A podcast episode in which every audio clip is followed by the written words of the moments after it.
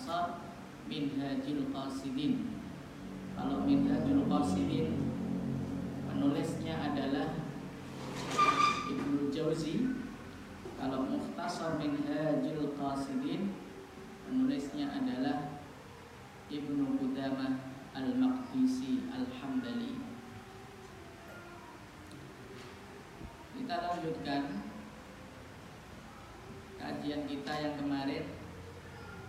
Tentang fadail al-ilmi wa ta'allumi wa ta'limi.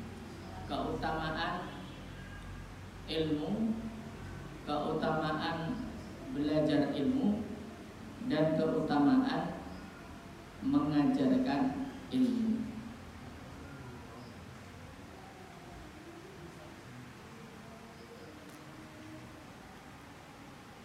Sahabat Ali radhiyallahu anhu mengatakan innal alima. Satu gune wong alim. A'dhamu iku luwih gedhe apa ne ajron ganjarane? Minas ini ketimbang wong kang poso sunah. Ini tur kang seneng salat sunah malam. Al-ghazi kang perang. Jihad fi sabilillahi ing dalam dalane Allah. Nah, idza mata lan nalikane mati, lan nalikane sedo sapa al alimu wong kang alim? In salamat mongko menjadi berlubang fitul fil islami ing dalam Islam apa sulmatun lubang? Laya sudu kang ora nambal ha ing lubang apa syai'un suwiji-wiji ila yaumil kiamati tumeka dina kiamat. Ali radhiyallahu anhu mengatakan semuanya orang alim itu lebih banyak pahalanya daripada orang ahli ibadah yang siangnya suka puasa yang malamnya rajin tahajud dan juga mujahid fi sabilillah. Apabila orang alim itu meninggal dunia, maka akan ada lubang di dalam Islam yang lubang itu tidak ada yang bisa menutupi sampai nanti hari kiamat. Ini menjelaskan bahwa orang alim itu adalah mujahid fidinillah mujahid di jalan Allah di agama Allah. Mujahid membela agama Allah.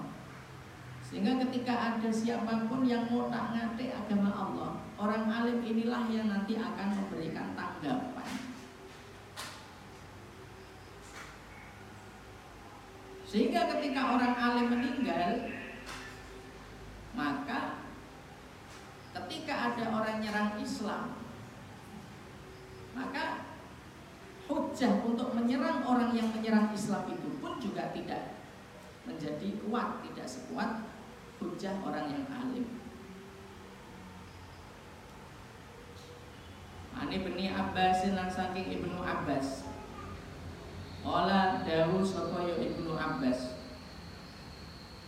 Wallahi yakti demi Allah la alimun yakti utawi wong alim wahidun kang siji asyadu uku luweh ngangelke luweh ngangelke Gudo ala syaitoni ing atase setan min alfi abidin ketimbang sewu wong kang ahli ibadah. Orang alim meskipun hanya satu orang itu lebih sulit bagi setan untuk menggoda daripada seribu orang yang ahli ibadah.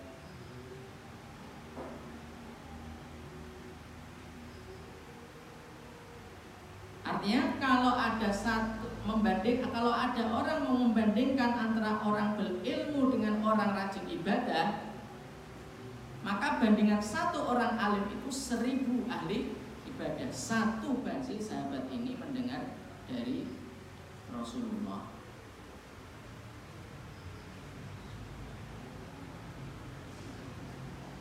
Lalu pemenang wis alim wis ahli ibadah dunyone wis ora karet meskipun dunyone sugih tapi tetaplah urat karet urat karet itu maksudnya apa dia nggak punya tujuan pasti dalam hidupnya. Tidak punya tujuan pasti dalam hidupnya. Banyak orang kaya itu yang bingung bagaimana hidup saya ini tuh? Banyak sekali. Tuh Hotman Paris itu kurang apa itu kayaknya? Bingung dia mau ke mana itu. Ya kita doakan semoga taubat lah Masuk Islam. Sudah mulai mendekati ulama-ulama. Memang nggak ada tujuan. Qala Ibnu Abbasin wa qala lan dawu sapa Ibnu Abbasin Ibnu Abbas radhiyallahu anhuma. Tadzakurul alimi. Tadzakurul alimi uta tadzakurul ilmi ya. Tadzakurul ilmi utawi nyinauni ilmu utawi nyinauni ilmu ba'da lailatin ing dalem mangsa setengah wengi ba'da lailatin ing dalem mangsa setengah wengi ahabu iku luweh den demeni ahabu iku luweh den demeni ilaya maring ingsun min iha ketimbang ngurip-ngurip sewengi utuh. Maksudnya orang belajar ilmu meskipun hanya setengah malam itu lebih dicintai oleh Ibnu Abbas daripada menghidupkan malam sepenuhnya untuk beribadah tanpa ilmu. Ini Ibnu Abbas ulamanya sahabat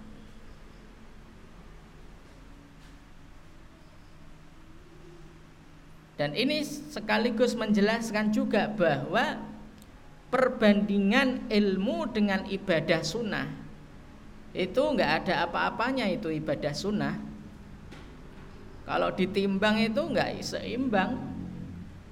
Makanya nenek ono wong ahli ibadah tapi randui ilmu itu aja digumuni. Ojo digumuni Orang ahli ibadah tapi nggak punya ilmu itu jangan digumuni Kenapa gitu? Karena bisa jadi nanti ibadahnya itu justru tidak diterima Allah Subhanahu wa taala. Makanya itulah pentingnya kita belajar ilmu supaya ibadah-ibadah yang kita lakukan itu berdasarkan apa? ilmu. Nah, ini juga diperkuat juga penegasan oleh Ahmad bin Ruslan Asy-Syafi'i, salah seorang ulama Syafi'i juga menegaskan di dalam bait itu Zubat dalam kitab Zubat Ibnu Ruslan wa kullu man bi ghairi min ya'malu a'maluhu mardudatun la tuqbalu Wa kuluman utawi sapa wonge bi ilmin kang tanpa ilmu yak malu iku ngamalke sapa yo man. Akmaluhu mongko utawi yo amal-amale man. Mardudatun iku den tolak latu balu tur ora den trimo apa yo amal. Siapa pun orang yang beramal ibadah tanpa didasari ilmu maka amal-amalnya itu akan ditolak tidak diterima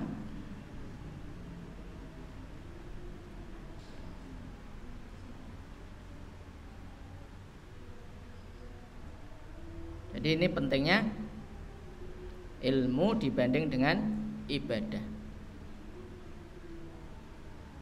Wa qala mujahidun wa qala lan dawuh sapa mujahidun Imam Mujahid. Mujahid itu muridnya Ibnu Abbas. Fi qawlihi ing dalam dawe Allah taala wa ulil amri minkum An-Nisa 59 Ati Allah wa ati Rasulah wa ulil amri minkum Imam Mujahid berpendapat tentang firman Allah Ta'ala wa ulil amri minkum siapakah ulil amri Imam Mujahid mengatakan qala ulul ilmi. Yang dimaksud ulil amri dalam An-Nisa 59 adalah orang-orang yang punya ilmu, orang-orang yang berilmu. Sehingga orang yang punya ilmu inilah yang harus menjadi pedoman di dalam ketaatan. Bahkan ketika ada kontradiksi antara dawuh orang yang berilmu dengan dawuh orang tua pun itu harus didahulukan dawuh orang yang berilmu. Saking pentingnya ilmu di dalam urusan agama. Di dalam riwayat lain Imam Mujahid mengatakan bahwa ulil amri itu humul fuqaha'u wal ulama'u. Ulil amri itu adalah fuqaha orang ahli fikih wal ulama'u dan ulama.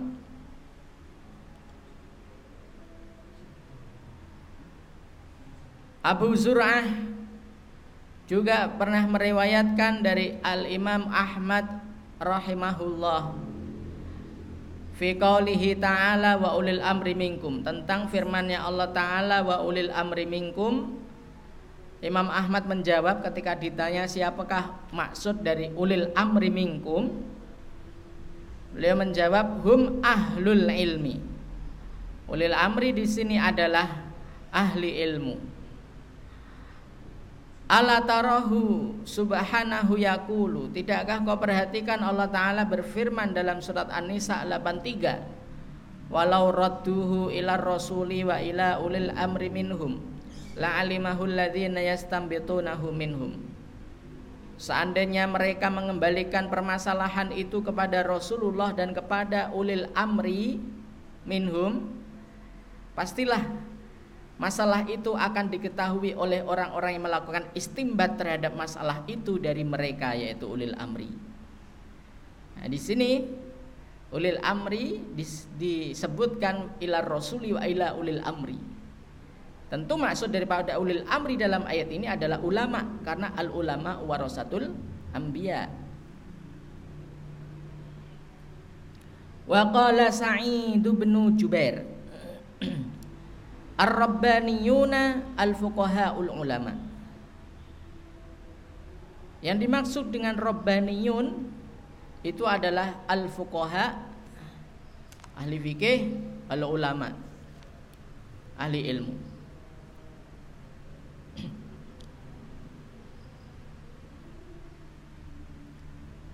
Dan Allah Ta'ala berfirman dalam surat Al-Baqarah 269 yu'til hikmata may yasha wa may yu'tal hikmata faqad utiya khairan katsira. Allah memberikan al-hikmah kepada siapa yang ia kehendaki. Dan barang siapa yang diberi Allah al-hikmah maka sungguh dia telah mendapatkan telah diberikan khairan katsira kebaikan yang sangat banyak Imam Mujahid ketika mengomentari ayat ini mengatakan al hikmatu hiyal fikhu wal ilmu. Hikmah di dalam ayat ini surat Al-Baqarah 269 yang dimaksud al hikmah dalam ayat itu adalah al fikhu wal ilmu. Fikih dan ilmu. Sehingga barang siapa yang diberi Allah fikih dan ilmu maka dia telah mendapatkan kebaikan yang sebanyak-banyaknya. Bahkan kelak di akhirat itu Allah taala berfirman, "Yauma nad'u kulla unasim bi imamihim." Pada hari ketika kita memanggil setiap manusia itu dengan pemimpin mereka, imam imamihim. Kota ada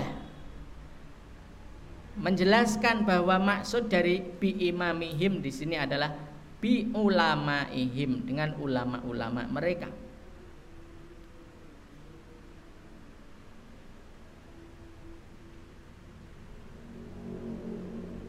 Allah Ta'ala juga mengatakan Berfirman dalam Al-An'am ayat 83 Narfa'u darajatim man nasya' Wa fawqa kulli dhi ilmin alim. Surat Yusuf ayat 76 Narfa'u darajatim man nasya' Narfa'u ngangkat sopo kita sopo ingsun kabeh darajatin kelawan piro-piro derajat. Man ing wong man ing wong nasya'u kang ngersake sapa ingsun kabeh ing man. Kami akan mengangkat siapa yang kami kehendaki diangkat setinggi-tingginya darajatin derajat darajat darajatun itu artinya adalah tangga itu. Tahapan tangga itu. Tangga rumah itu namanya darajatun Nah, kalau ini jamak darojatin, jamaknya dinakirohkan, tidak ada alnya, itu jamak namanya jamun munakar kalau usul fikih. Jamak yang dinakirohkan itu yufidu al-umum wa syumul. Menunjukkan keumuman dan ke keglobalan. Sehingga derajat itu betul-betul sebanyak-banyaknya derajat tanpa terhitung wa fauqa kulli ilmin alim dan setiap orang berilmu itu pasti di atasnya ada yang lebih berilmu. Zaid bin Aslam pernah ditanya tentang ayat ini. Narfa'u darajati man nasya. Man nasya ini siapa? Zaid bin Aslam menjawab, qala bil ilmi. Jadi orang yang dikehendaki Allah untuk diangkat setinggi-tingginya itu adalah orang yang memiliki ilmu. Wa qala Zubairu bin Bakarin lan qala dawu sapa Zubair bin Bakar. Kutiba den surati Kutiba den surati sapa ila abi maring bapakku Alaika opo alaika alaika wajib ing atase sira bil ilmi kelawan ilmu. Fa iniftaqarta mongko nalikane dadi fakir sapa sira. Kana ana moko ya ilmu kana mongko ana apa ya ilmu laka kedue sira malan iku bondo. Wa in wa in istagnaita lan lamun dadi sugih sapa sira Kana mongko ono apa ya ilmu jamalan iku pepais ing sira. Pepais itu hias, penghias. Jadilah kau ahli ilmu. Jika kau memang miskin, ilmumu itu akan menjadi harta berharga bagimu. Dan jika engkau kaya, ilmumu itu akan menjadi penghias untukmu. Ini jelas bahwa posisi kaya maupun posisi miskin ilmu itu akan menjadi suatu yang sangat berharga bagi pemiliknya. Kalau dia miskin, miskinnya itu berkah karena harta eh, ilmu itu akan melahirkan harta, jika dia kaya pun ilmu itu juga akan bernilai berfaedah sebagai penghias. kaya tapi kayanya itu kaya yang dihormati orang itu bukan karena kayanya tetapi karena il ilmunya itu jamalan dan memang beda wong sugih orang duwe ilmu karo wong sugih sing duwe ilmu kuwi nek disawang ya luwih pantes wong sugih tapi duwe il ilmu kalau yang sugih tanpa ilmu tuh sugihnya kayak kamuflase Kalau ada orang melarat nggak punya ilmu, itu juga melarate itu sak melarat melarate. Tapi nek wong melarat duwe ilmu, itu jadi wong sugih. Saya punya cerita teman saya sendiri, wallahi teman saya sendiri. Melarat, rat, rat. Sejak kecil bapaknya sudah meninggal, ibunya cuma bakul sayur keliling Bakul sayur zaman dulu nggak kayak sekarang, zaman dulu masih jalan, jalan kaki. Dia sebelum masuk pondok itu wes anak sing ra bejaji itulah, sebelum masuk pondok itu. Orang bejaji ki maksudnya urip iki ra tertata. Ali bakta erong iso. Ali bakta itu belum bisa. Masuk pesantren itu baru belajar alif bakta. Saya saksi hidupnya. dia sama temennya temennya SD itu ranking satu dia nggak punya ranking di, selama sekolah di SD masuk pondok bareng-bareng temennya yang ranking satu itu ya wes lancar nggak cuma ikroe tapi Al-Qur'annya ya wes lancar. Lah si ini yang anak yatim ini yang cuma ibunya juga miskin itu itu masuk pondok itu baru belajar ikro sama mbak-mbak senior. Biasanya karena dulu pondok saya juga buka TPQ ya TPQ yang ngajar biasanya anak kelas 5 atau kelas 6 nah ini diajar TPQ sama kakak-kakak seniornya. Dia belajar TPQ dan di pondok dia itu nggak kuat makan. Makanya itu nebeng dengan temannya Teman ini satu puluh Teman si B satu puluh Teman si C satu puluh sampai ada daurah lugawiyah diselenggarakan oleh mahasiswa kumpulan organisasi mahasiswa Lipia yang dari Jawa Timur ada seorang tutor mahasiswa Lipia yang tertarik dengan anak ini. Ini kok miskin banget? Akhirnya tergugah untuk membantu secara ekonomi. Akhirnya dicarikan donatur dari Jakarta. Meskipun nggak seberapa paling tidak terbantu. Paling tidak terbantu. Ketika dia masih kelas 1 MTS temennya banyak itu yang sinis itu iki wong miskin mondok ya arep golek apa iki eh, jenenge Pak Yai meskipun nggak dengar secara langsung tapi pasti kroso kiai itu pasti krosonan Akhirnya Pak Yai saya pernah dawuh begini. Saya berjanji kepada Allah, anak itu besok jadi ulama besar. Jadi orang besar, jadi ulama. Betul itu. Sumpah di hadapan santri Pak Yai saya. Akhirnya betul. Dia kelas 1 nilainya mumtaz. Kelas 2 nilainya mumtaz. Kelas 3 MTS hafal 10 juz Al-Qur'an. Kakak kelasnya di lahap semua itu yang dulu ngajar TPK itu. Apa meneh sing temennya sekelas itu.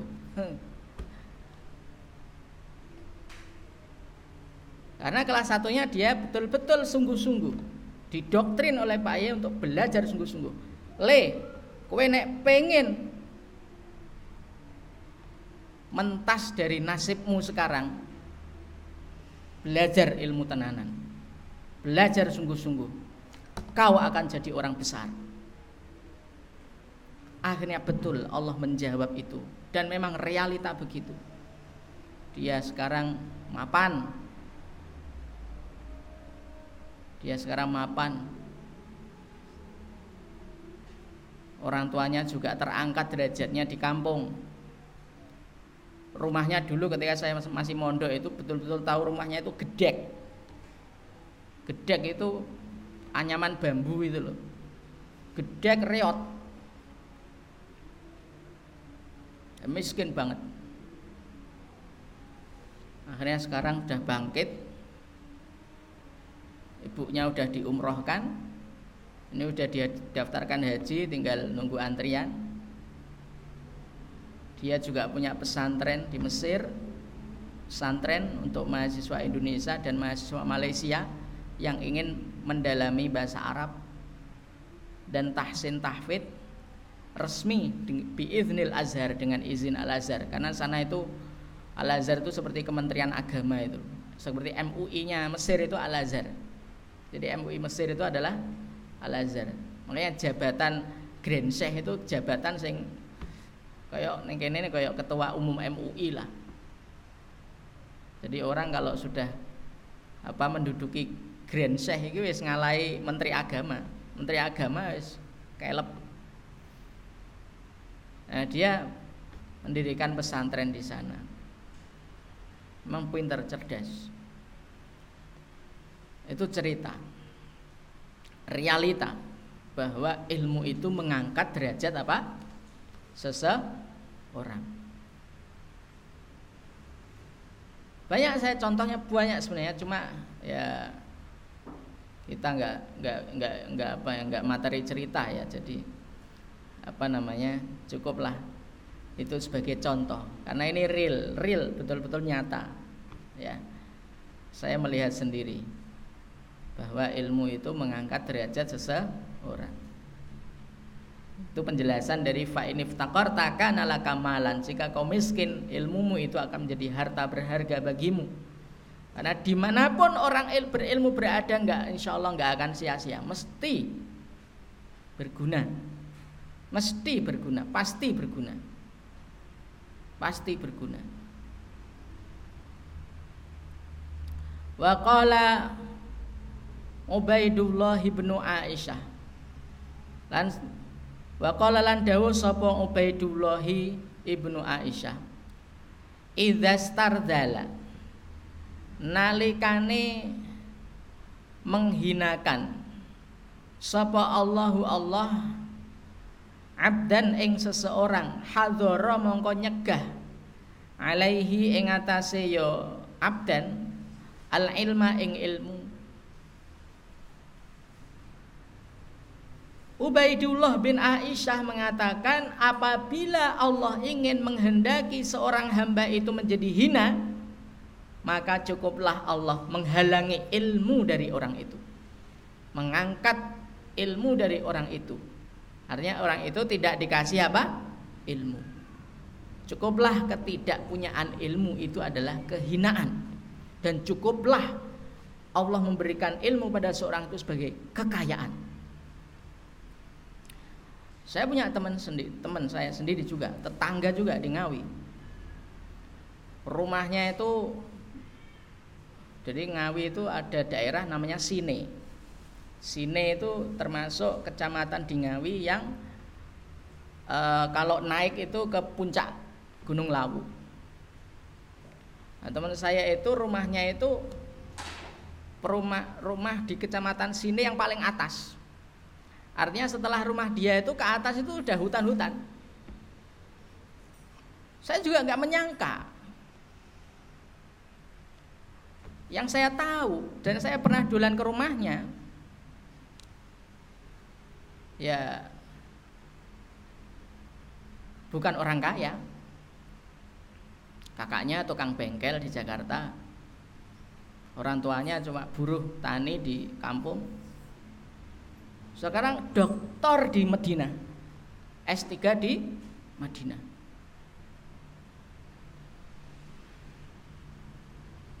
Saya juga gak menyangka. Jadi artinya di sini bahwa orang yang diberi Allah ilmu pasti itu akan menjadi mulia dan orang yang dicegah Allah dari ilmu itu biasanya akan menjadi orang yang hina Wa kana ba'dul hukama yakul. Maka Allah pun menyuruh malaikat untuk sujud tersungkur kepada Nabi Adam.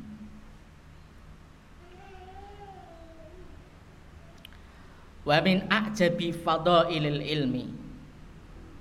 Lan iku setengah sangking paling nggumunke fadilah-fadilah ilmu Anahu utawi setuhune ya ilmu iku yafrahu seneng sapa man wong nusibah kang den nasabke apa ya e, nusibah kang den nasabke sapa man ilaihi maring ilmu wa ilam yakun senajan ora ana sapa ya man iku min ahlihi saking ahli ilmu di antara keajaiban fadilah ilmu itu adalah demikian nyatane Wong iku nek dilabeli ustad kiai ku seneng meskipun aslinya ora kiai ya ora ustad. Nah kuwi. Wong nek dilabeli nyatane wong nek dikei embel-embel burine LC ku ya seneng meskipun dekne ki asline ora LC. Banyak loh gitu. Nah, itu realita bahwa ilmu itu ternyata kemul ya nyatane Hotman Paris dolan ning Tebu Ireng main ke Tebu Ireng dikasih gusolah gelar Gus. Dikasih dikasih apa? Gusolah gelar apa? Gus. Jadi Gus Hutman Paris. Yo seneng bangga. Karena Gus adalah julukan bagi putra kiai yang duwe ilmu terus dulan yang pondok Lirboyo atau pondok mana itu? Jawa Timur. Dikasih gelar Lora. Lora ini gelar wong Madura. Eh Madura. Gus di kalangan Madura itu namanya Lora. Sehingga Gus Lora Hutman Paris. Gue seneng. Nyatane.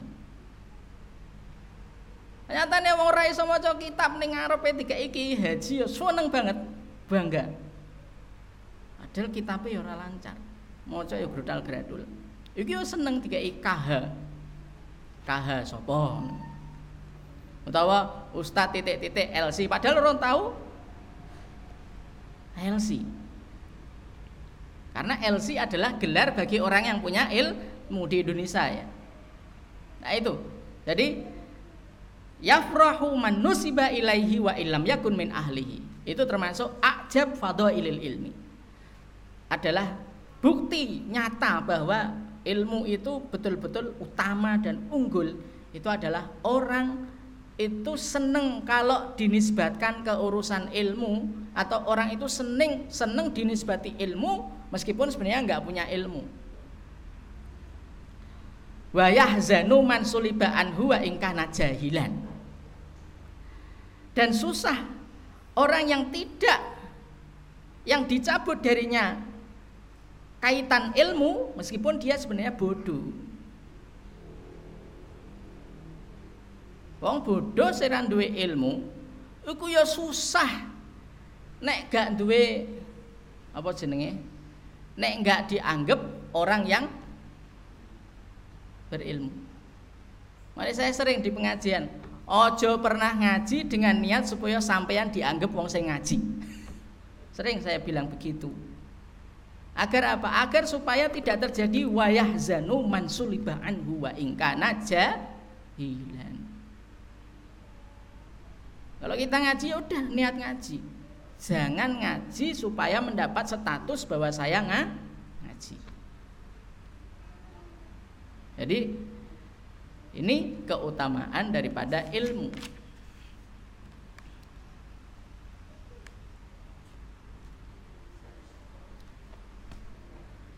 Dalam sebuah syair sahabat Ali radhiyallahu anhu mengatakan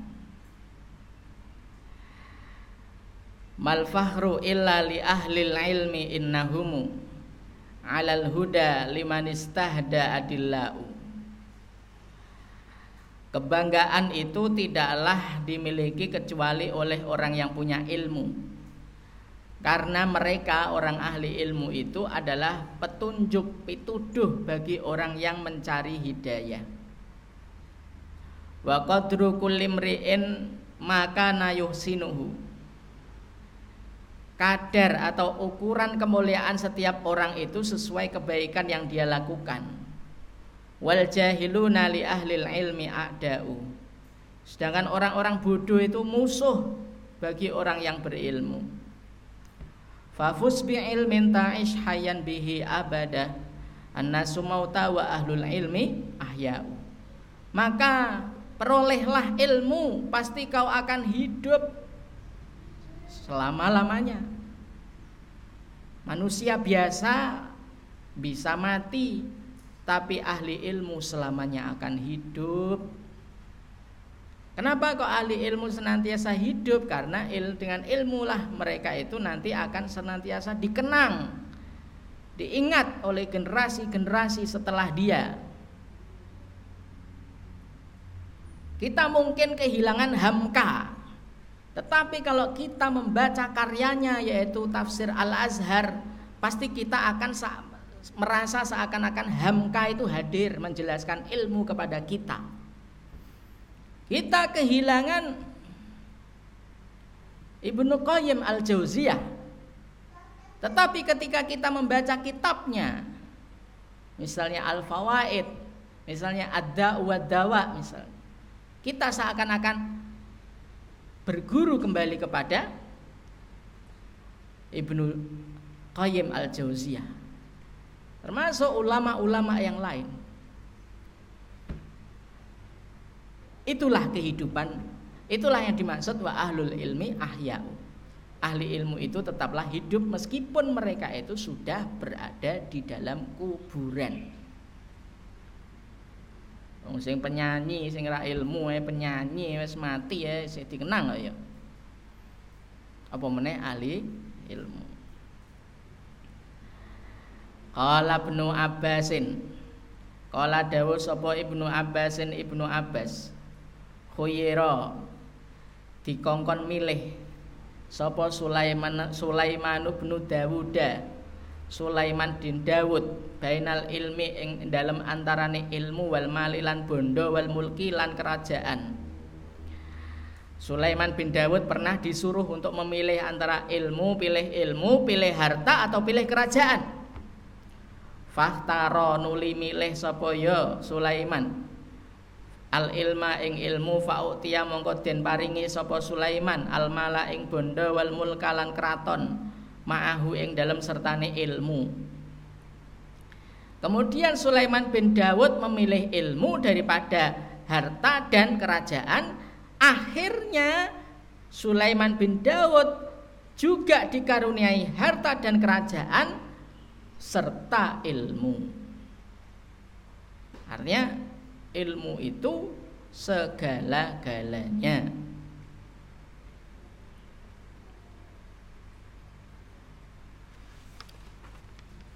Bukti akliyah terkait dengan keutamaan ilmu.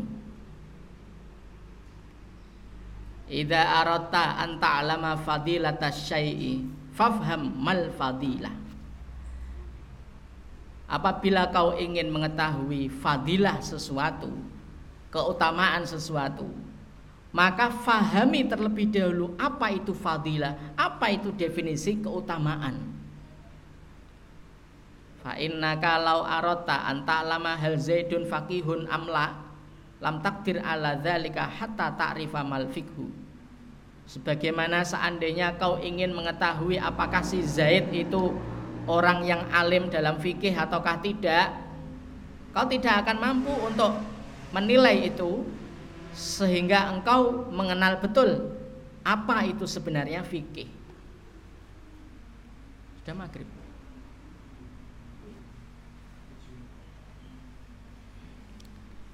Wal fadilatu ma'khudhatun minal fadli Wal fadilatu utawi fadilah makhuzatun niku den alap minal fadli sangking al fadl. Fadilah iku diambil dari kata al fadlu yang artinya lebih. Wahya bahwa utawi yo fadl. Az-ziyadatu iku tambahan bonus. Bonus atau tambahan. Faidas tarokani, faidas taroka mongko nalikane sekuton, sekuton apa syai'ani dua sesuatu. Fi amrin ing dalam siji perkara wa dalan nambah apa ahaduhuma salah suwijine syai'ani. Fi dzalikal amri ing dalam mengkon-mengkono ya amr urusan ila mengko den katakan lahu kedue apa namanya zada ahaduhuma tadi fadilatun apa fadilah. Jika ada sesuatu sama-sama ya menungso karo menungso padha-padha kan ya duwe irung, ya duwe meripat, ya duwe sirah, ya duwe tangan, lengkap semuanya sama itu. Padha menungsone. Wa zada ahduhuma fi dzalikal fi dzalikal amri. Tapi tetapi ketika ada keistimewaan ya satu dengan satu dengan yang lain itu saling berbeda meskipun sama-sama statusnya manusia.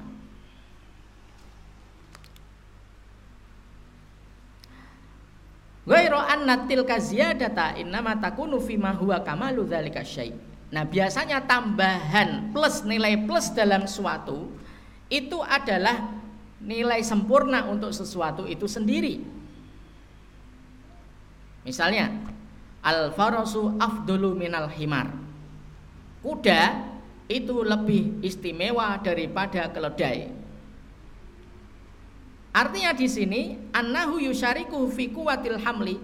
Kuda dan himar itu sama-sama dalam hal membawa barang itu sama-sama kuat. Wa yazidu alaihi fil karri wal fari. Hanya saja faros kuda itu lebih utama daripada himar dalam soal kekuatan dalam berlari. Wa husni surati dan dalam kebagusan bentuk. Nah, kita bandingkan antara himar keledai sama kuda, yo ya bentuknya luwih pantas kuda. Himar ki serapat yang ganteng. Walau zada ini tinggal 4 menit ya. Pertanyaan. Ada pertanyaan ya, silahkan. Kita akhiri sampai di sini. Kita jawab pertanyaan dulu.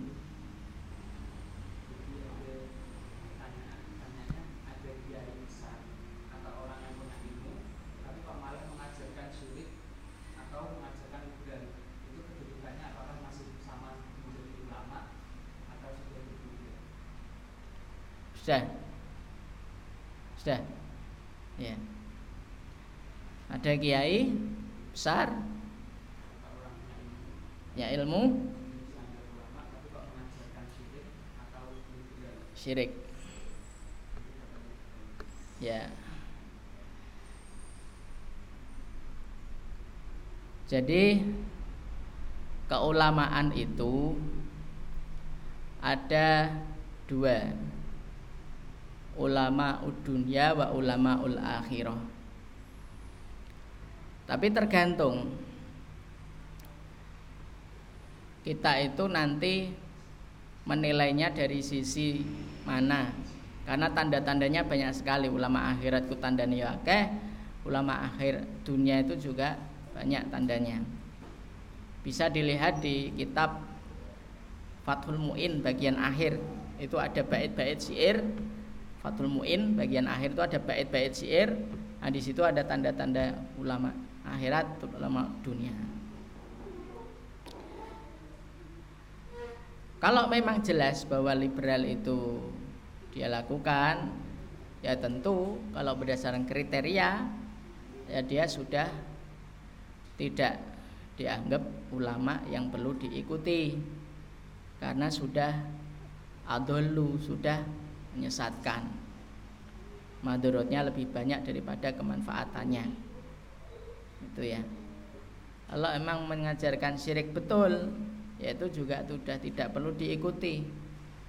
Karena dia juga mengajarkan yang bermadorot. Bermadorot. Jadi ulama itu dibagi dua ulama dunia dan ulama ul akhirah ulama dunia itu sinonimnya adalah ulama usuk ulama yang tidak baik dan juga kita harus pandai-pandai di dalam memilih ulama pun demikian kita juga harus berusaha belajar ilmu sehingga kita betul-betul punya cara pandang yang betul terhadap ula, ulama. Belum tentu pandangan kita terhadap ulama selama ini itu betul. Kita bisa menilai betul ulama atau tidak itu ya sesuai diri kita sendiri. Ilmu kita seberapa? Nah, ilmu kita sidik ya gampang kapusan. Ya toh? Gampang kapusan. Makanya kita harus banyak-banyak uh, belajar ilmu dengan dengan giat dengan serius sehingga kita betul-betul punya pikiran yang apa namanya benar di dalam memilih ulama. Pun kalau kita sudah memilih ulama, kita pun juga harus apa namanya e, menseriusi ngaji, menseriusi belajar. Sudah itu dulu karena syirik dan liberal itu bukan termasuk ajaran Islam yang diridhoi Allah. Subhanakallahumma bihamdika asyhadu an la ilaha illa anta astaghfiruka wa atubu ilaik. Assalamualaikum warahmatullahi wabarakatuh.